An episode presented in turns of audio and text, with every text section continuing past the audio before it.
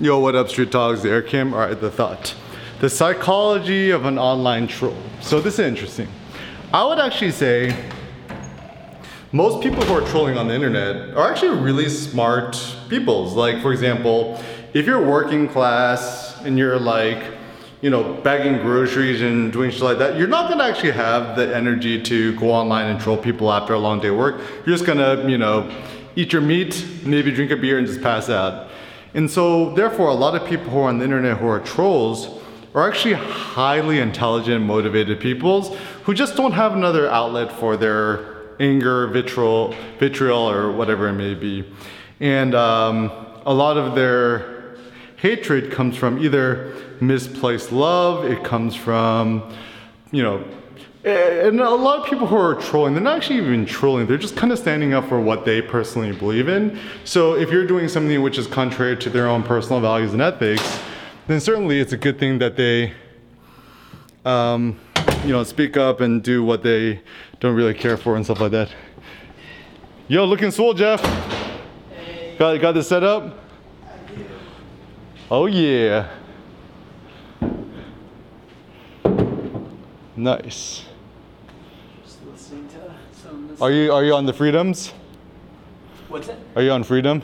Uh, not right now. I lock it from like six to nine a.m. Oh, what are what are you watching? Um, I have to do a debrief workshop. Uh huh. And I'm just trying to get some inspiration from this. Okay, lecture, cool. Like, oh, that's good. Oh, Brown has X too. uh, I think Oh, this guy cool. just posted Oh, that's on. So I don't know. Dude, your website looks super saucy. I'll, I'll visit you in a second. I'm just gonna finish this vlog. Your blog looks really. Your website looks really good, Jeff. Thanks. So saucy. All right. Oh yeah. So uh, going back to the, the issue at hand, the internet trolls. So the big issue about internet trolls is a lot of people who are internet trolls.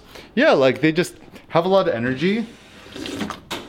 And yeah, a lot of people are just like depressed and anxious, and they just kind of, uh, you know, they they want to find a logical, rational reason why they feel a certain way. I mean, either they're stuck in a job that they hate, they feel entrapped, um, trauma from the past. Uh, you know, there's been some people who've been like sexually abused, mentally abused, physically abused in the past, and therefore, you know, when you see somebody on the internet who's happy, like Eric Kim, it's their personal mission to demolish that.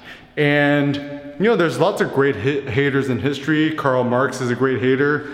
Um, not to uh, take you down a, a weird rabbit hole, but I mean, facts is, you know, he's all talking about the little guy and stuff like that. But dude, like he freaking had an illegit child, didn't tell him at all, and let his kid live in abject poverty. So there's a lot of people out there who are sharing ideas from a source of hatred and hatred of reality rather than out of love and generosity. And so it's important to just kind of filter uh, the two. And I know from the past, like, you know, I'm probably the most hated photographer on the internet. And I take that with uh, a great deal of pride. So for me, you know, I've, I've met some people who are my haters. Honestly, it's like people are jealous insofar much as they're concerned that Eric Kim's rise is their demise. Like, you know, for example, I'll tell you. I'll tell you a real story where, you know, there's one dude who used to be the OG uber famous street photographer, and then I came along and, you know, took a little bit of the pie, and therefore he felt intimidated that I was doing that, and therefore felt the prerogative to to talk smack on me. And you know, it's like I you know, I don't blame the guy or whatever.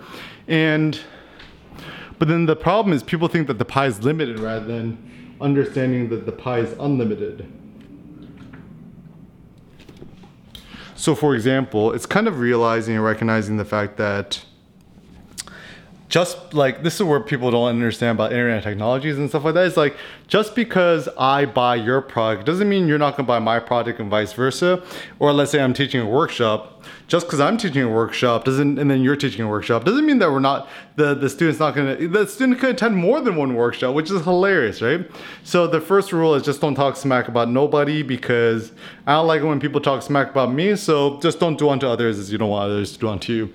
So a lot of trolls either that or they're envious, you know, like I I've even found myself is like there's certainly people whose uh, opinions I don't agree with but I don't really go out of my way to just like throw shade on them because it's not a good use of my energy. And actually, whenever I even do talk smack about people, I'm either hiddenly envious of their success and I kind of wish I could become more like them. So, anyways, uh, a lot of these internet trolls, the best thing is, uh, you know, just don't read comments, uh, don't use social media.